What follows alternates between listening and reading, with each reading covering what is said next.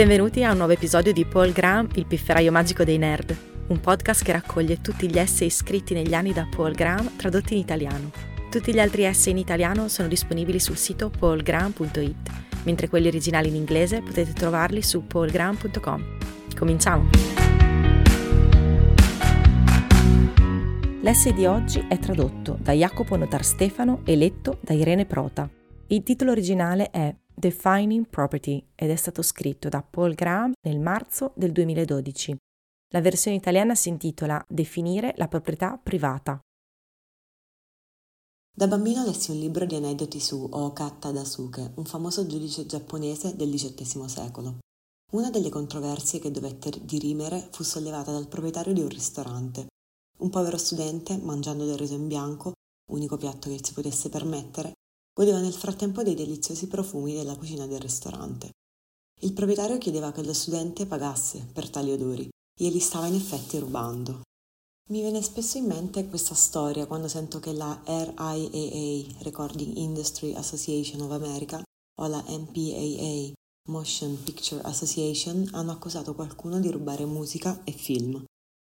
Trattare gli odori come se fossero proprietà privata ci sembra ridicolo, Tuttavia riesco ad immaginare scenari in cui avrebbe senso far pagare per gli odori.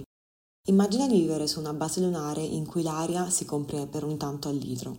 I venditori di aria allora potrebbero aggiungere odori a prezzo maggiorato.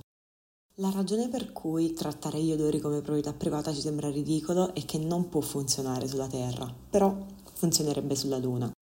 Ciò che riteniamo proprietà privata dipende da quello che riusciamo a far ritenere proprietà privata. E non solo questo può cambiare, ma è cambiato nel corso della storia.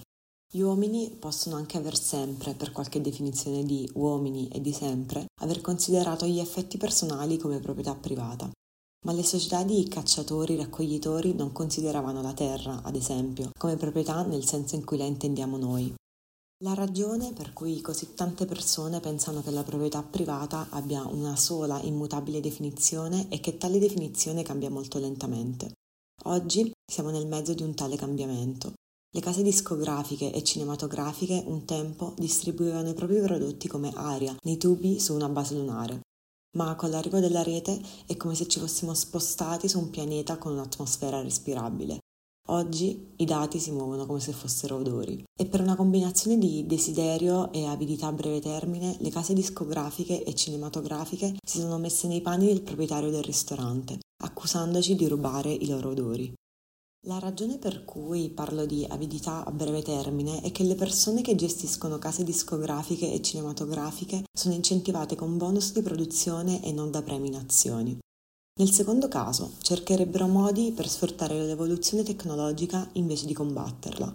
Però costruire nuove cose richiede troppo tempo i loro bonus invece dipendono dai ricavi dell'anno in corso e il modo migliore per aumentarli è ottenere più soldi da ciò che hanno già. E questo cosa significa? Le persone hanno il diritto di far pagare per i propri lavori? Non posso rispondere a questa domanda con un se così o no. Dico che le persone possono farsi pagare per i propri lavori quando può funzionare. Ma dicendo quando può funzionare intendo qualcosa di più sottile rispetto a quando riescono a farcela. Intendo dire quando le persone possono far pagare i contenuti senza distorcere la società per poterlo fare. Dopotutto, le società che vendevano odori sulla base lunare potrebbero continuare a farlo anche sulla Terra, se riuscissero a far passare leggi che ci impongano di continuare a respirare attraverso tubi anche quando non fosse necessario. Ciò non è molto dissimile dalle folli misure legali che le case discografiche e cinematografiche hanno tentato. Giornali e rivisti sono altrettanto nei casini, ma perlomeno stanno declinando con grazia. Invece la RIAA e la MPAA ci farebbero respirare attraverso i tubi, se potessero. In fin dei conti è una questione di buon senso. Quando abusi del sistema legale intentando cause di massa contro individui scelti a caso come forma di punizione esemplare, o quando fai pressione per favorire leggi che distruggerebbero internet se approvate, queste sono le più chiare prove che stai usando una definizione di proprietà privata che non regge più. In questo caso torna utile avere democrazie funzionanti e molteplici paesi sovrani. Se il mondo avesse un unico, autocratico governo, le case discografiche e cinematografiche potrebbero comprarsi leggi per far diventare la definizione di proprietà quello che desiderano. Ma fortunatamente esistono paesi che non siano colonie di copyright degli Stati Uniti e anche negli stessi Stati Uniti i politici sembrano continuare a temere i propri elettori in maniera considerevole. Le persone al potere negli Stati Uniti potranno non apprezzare quando i cittadini o le altre nazioni si rifiutino di piegarsi alle loro volontà, ma in fin dei conti è nel nostro interesse che non esista un unico punto di attacco per chi cerca di distorcere le leggi a proprio favore. La proprietà privata è un'idea estremamente utile, forse una delle più grandi invenzioni. Finora ogni sua nuova definizione ci ha portato nuove ricchezze materiali. Sembra ragionevole supporre che sarà così anche per la prossima.